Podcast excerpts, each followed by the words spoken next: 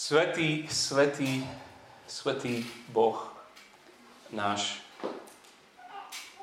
Ty si všemohúci Boh a sme spievali, že, že náš zrak ťa nevidí.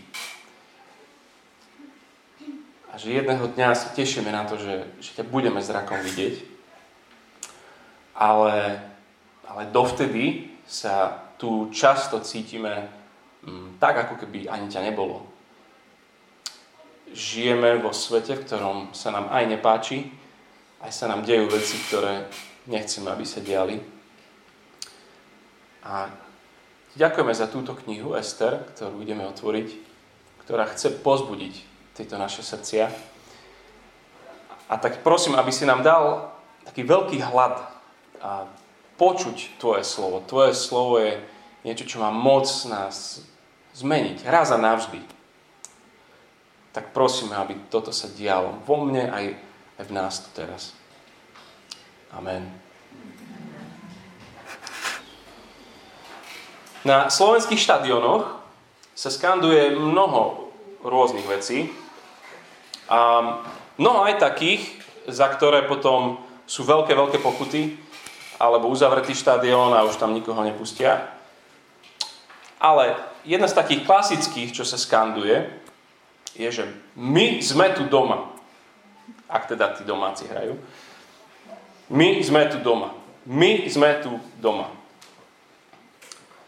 A možno vám to príde čudné, ale církev, Boží ľud od, od Adama až po dnes skanduje presný opak. Skanduje, že nie sme tu doma. Nie sme tu doma. Nie sme tu doma. Je to tu krásne, je to tu pekné, je to tu dobré, ale nie sme tu doma. V istom zmysle žiadny človek na tomto svete nie je skutočne doma, lebo nič skutočne nedokáže naplniť tie najhlbšie túžby, ktoré, ktoré hoci kto má. Veľmi, veľmi krásne to vyjadril C.S. Lewis, keď hovorí, že že Božie stvorenia sa nerodia s túžbami, pre ktoré by neestvovalo uspokojenie.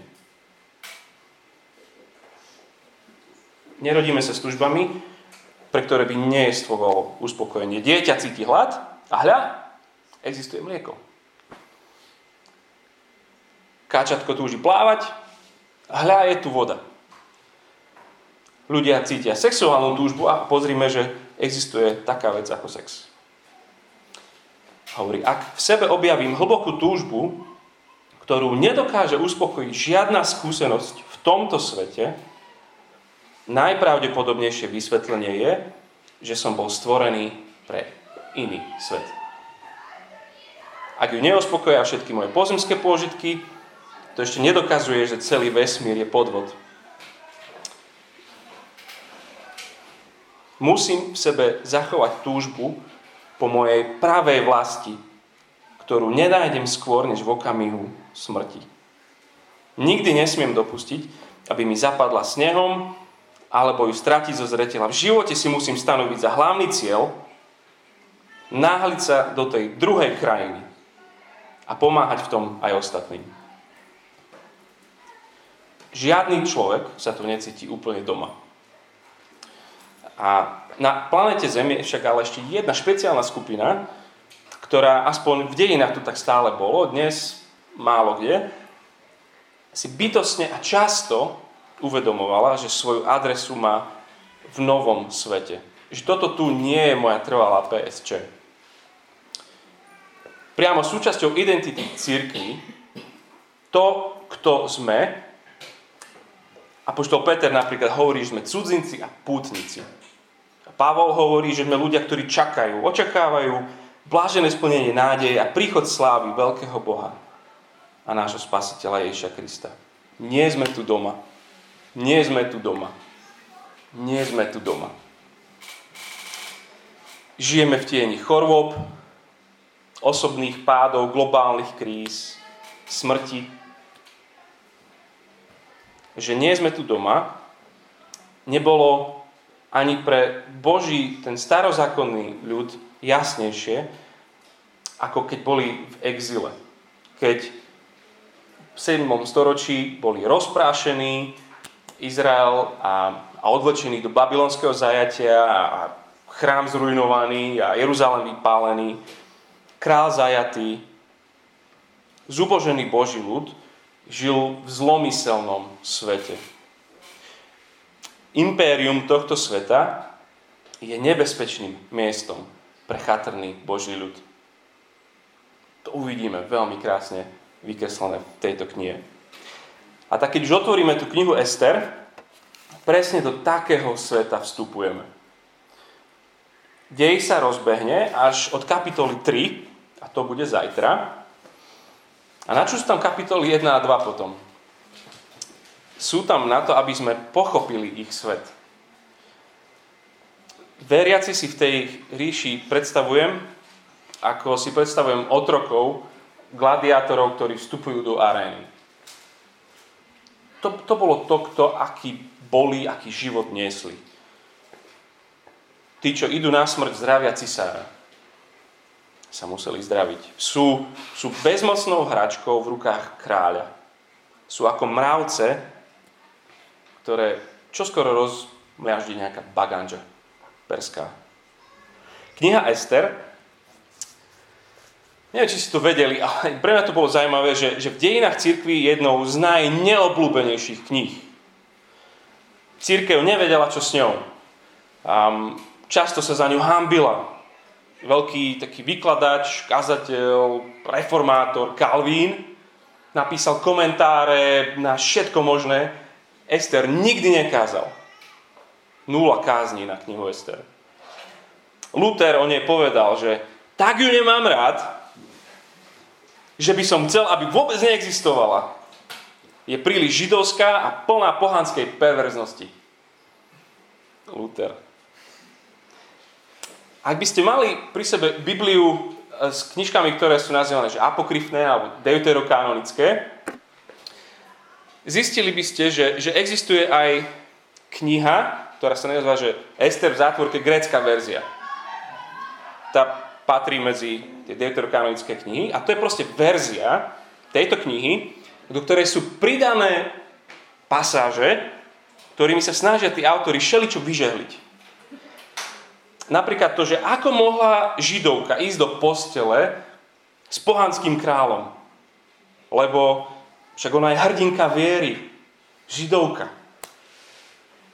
Tak tam šupli takú pridávnu modlitbu o tom, ako ona len s odporom. Tam si prečítam kúsok, že keď ona sa modlí, ty vieš všetko a vieš, že nenávidím nádheru tých, ktorí neuznávajú zákon a že sa mi hnusí lôžkov neobrezaných a každého cudzinca.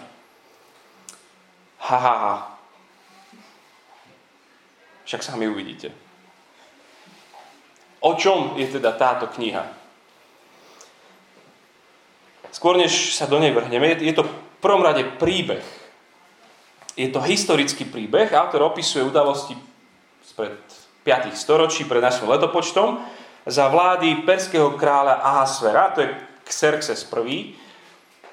Ak, si, ak ste videli film 300, alebo taký ten komiks 300, tak to je ten fešák, ten, eh, s ktorým bojuje ten Le- Leonides, či ak sa volá. Ten proste ten, ten pozitívny Grek. Tak eh, tak to je akože ten Esterin manžel. Je to historický príbeh a je to príbeh záchrany. Niečo ako Exodus. A na, na začiatku je veľmi, veľmi zle, pánuje veľký strach a na konci je veľmi veľká radosť. Príbehy v Biblii sú, sú častokrát majú jednu hlavnú aplikáciu a myslím, že v knihe Ester je to, to aplikáciou radosť. Radosť z toho, že Boh zvrátil náš osud. Ako zmenil zármutok náš na radosť. Čiže táto kniha je historická, je to, je to príbeh záchrany a je to príbeh Božej záchrany. Boh zachraňuje svoj ľud, ktorý je pod kliatbou smrti. Akurát, že Boha by ste v tej knižke darmo hľadali. Nikde tam nefiguruje, nikde nie je spomenutý Boh, nie je tam žiaden prorok, žiaden kňaz, chrám, žiadna modlitba, obete, nič, absolútne nič, čo by sme čakali od kníh, ktorú, ktorú máme medzi knihami v Biblii. Veď predsa prototypom príbehu Božej záchrany je, je naozaj vyslobodenia Izraelu z Egypta. Mojžíš, horiaci kríky, obrovské rány, zázraky, rozdelené more. Keď Boh zachraňuje, to musí byť, to musí byť veľká pecka, nie? Tu nič. Úplne ticho. Boha niet. Ani raz sa nepomenie to slovo, ani jediná kniha v celej Biblii, kde, kde Boh není vôbec spomenutý. Historický príbeh? Áno, určite. Príbeh o záchrane? Jednoznačné. Príbeh o Božej záchrane? Toto. Autor asi zabudol teda tam tú hlavnú postavu vpísať. Vie, nezabudol. Nie je to náhoda. To je práve pointa tej celej knihy. Keď vidíš 10 egyptských rán, alebo 10 rán na Egypt, hovoríš si, to je úžasné. To je mocný Boh. To je neskutočné. Ale keď tu v prvej kapitole uvidíš, ako sa Xerxes ožere a chvástá sa svojou krásnou manželkou a nehovoríš si vôbec, asi ani jeden si nepovie, že, že wow, to je Bože konanie. Kniha Ester sa ti však snaží povedať, že nesprav tú chybu. Nesprav tú chybu. Boh pracuje stále, neviditeľne, koná. A poštol Pavel hovorí, že, že všetky veci slúžia na dobro tým, čo ho milujú. OK, Ester je historickým príbehom Božej záchrany. Super, vidím. Verž 1, kapitoly 1. Stalo sa to za dní Ahasféra. Bol to ten Ahasfér, ktorý kráľoval od Indie až po Kúš nad 127 krajinami. Ako som spomenul, kapitol 1 a 2 je úvod. Máme nasávať atmosféru, um, spoznávame systém, aký tam funguje, vnímame hlavné postavy, že aká je to teda ríša? Obrovská ríša. Od Indie až po Egypt. Je to celý v podstate známy svet. Nie je kam v tom svete sa pred kráľom Xerxesom schovať. On je král celého známeho sveta. V jeho rukách je celý svet. Kdekoľvek ten Boží ľud je, je neunikniteľne v kráľovej ríši. Čiže ríša je obrovská a ríša je mocná. Verš 2. Vtedy, keď král Ahasver sedel na svojom kráľovskom tróne, ktorý bol v pevnosti Šúšane, v treťom roku svojho kráľovania usporiadal hostinu pre všetkých svojich hodnostárov a svojich služobníkov, perských a méckých vojenských činiteľov, šlachticov a kráľovských miestodržiteľov. To je rok 483 a aj iné proste historické um, knihy píšu, že to je rok, keď on zvolal vojnový koncil proti Grékom. Perzia chce zautočiť na Grékov. Šušan bolo jednou zo štyroch pevností, z ktorých on vládol. A teraz všetci, ktorí majú moc, každý z tej obrovskej ríše sveta, sú tam spolu s kráľom. Čiže na takú otázku, že kto si myslíte, že bude hýbateľom deja, kto bude určovať, čo sa bude diať, by mala byť jasná odpoveď, že to je jasné, to je král Ahasver. Verš 4. Dlho, 180 dní im ukazoval bohatstvo svojho slávneho kráľovstva a veľkosť i nádheru svojej moci. Ríša je obrovská, ríša je mocná, ríša je slávna. Nech to každý vidí a vie. 6 mesiacov, obrovská show.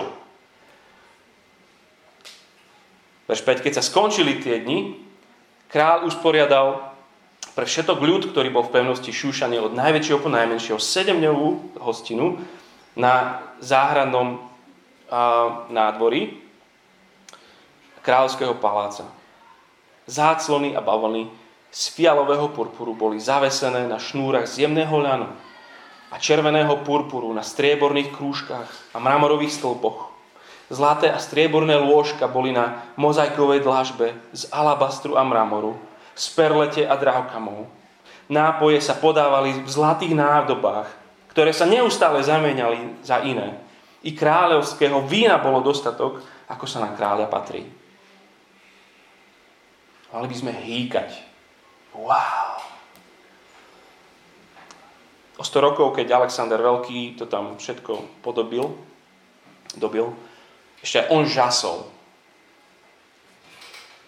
V Biblii okrem Šalamúnového chrámu nemáme opis ničoho tak majestátneho a tak nádherného.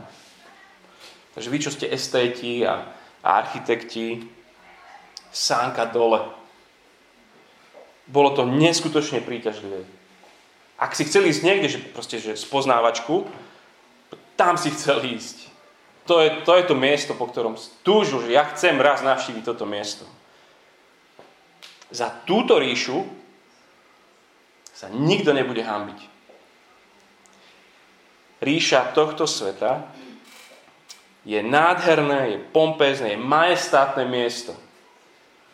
Nasávame tú atmosféru toho ale je aj zvrhlé, nebezpečné a vrtošivé miesto.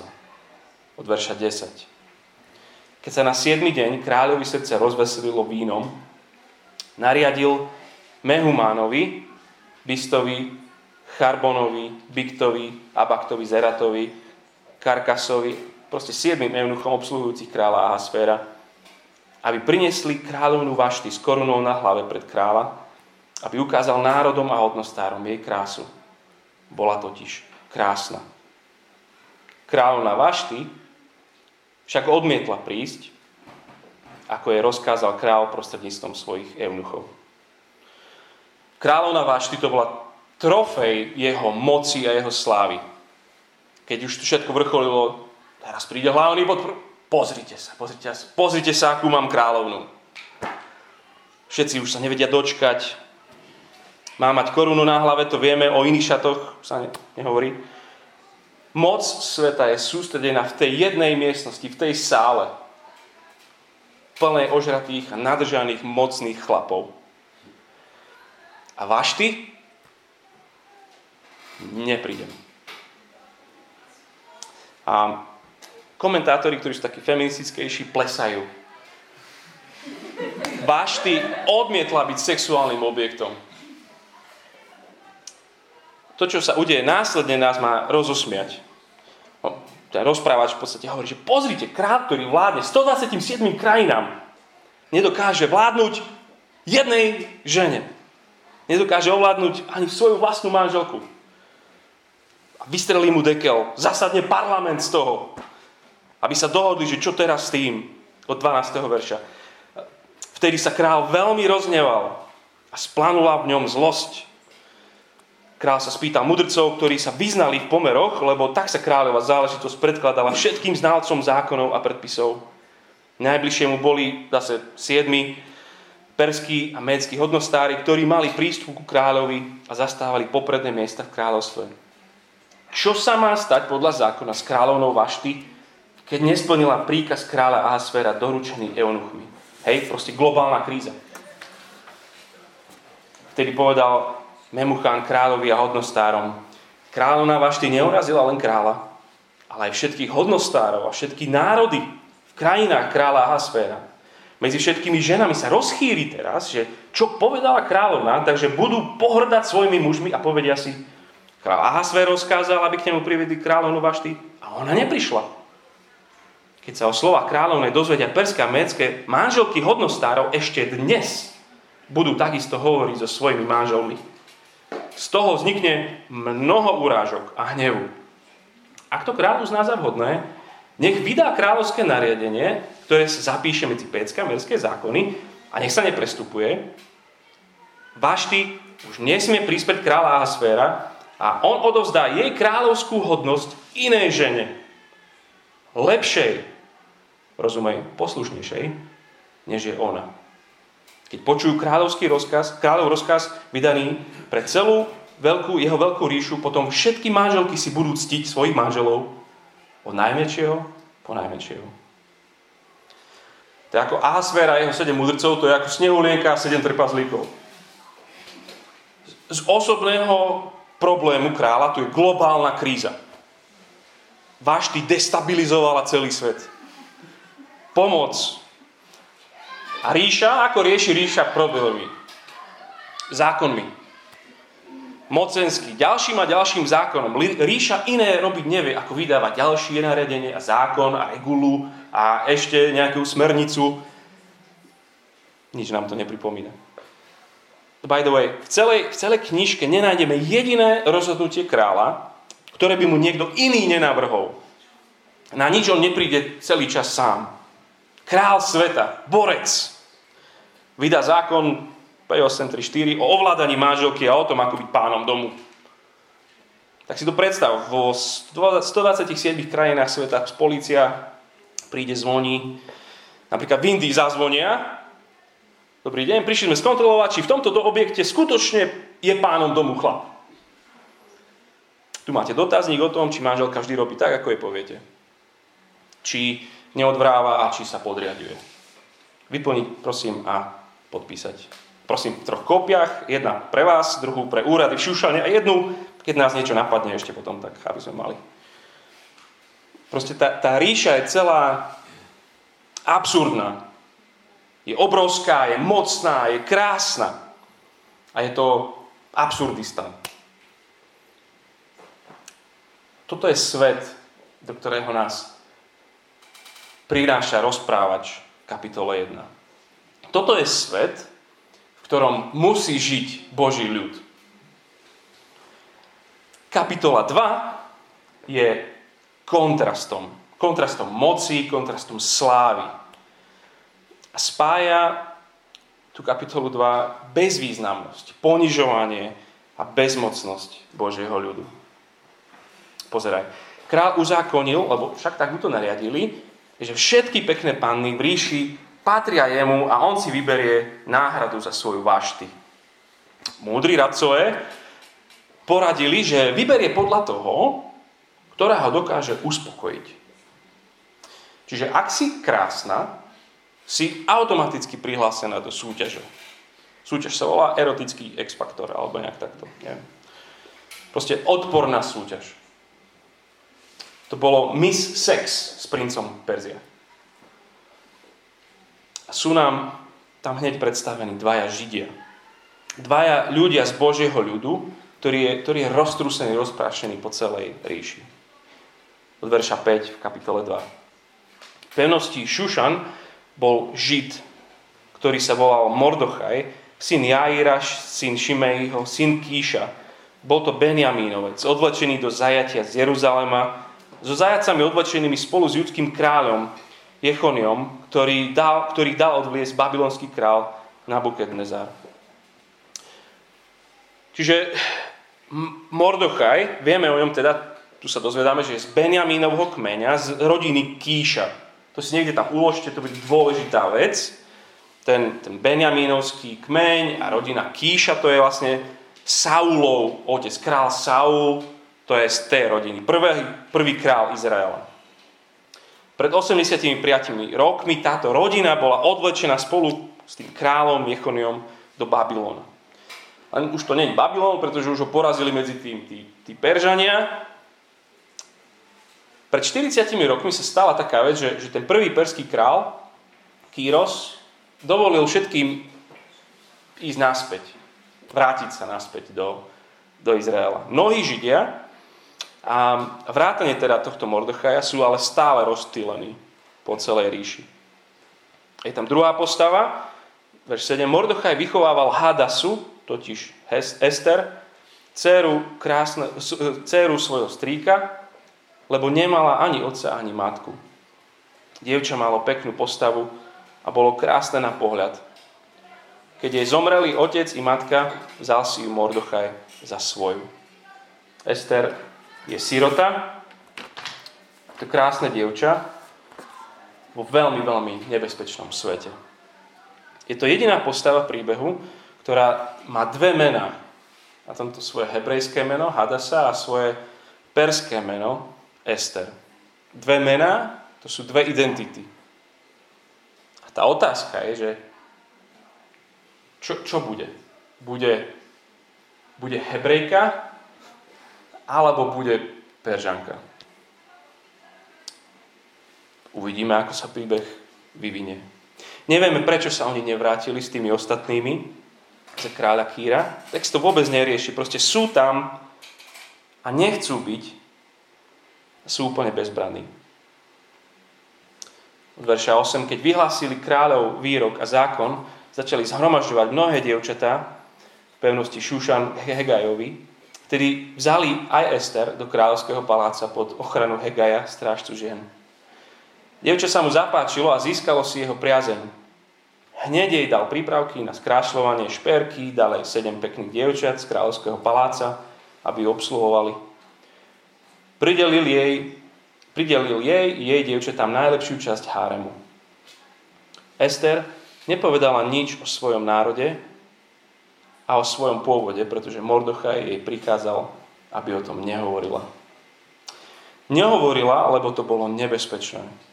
Ester je v tom svete, ktorý sme si opísali, v tom exile, svet, ktorý má moc a má aj túžbu ublížiť.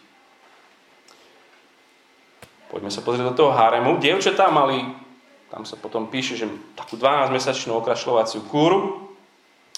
Dostali tréning v Kamasutre alebo proste niečom takom. Pridelili im poradové číslo a každé dievče čakalo na svoju noc s kráľom. Keď príde radná Ester, dej spomalí, dozvedáme sa presný dátum.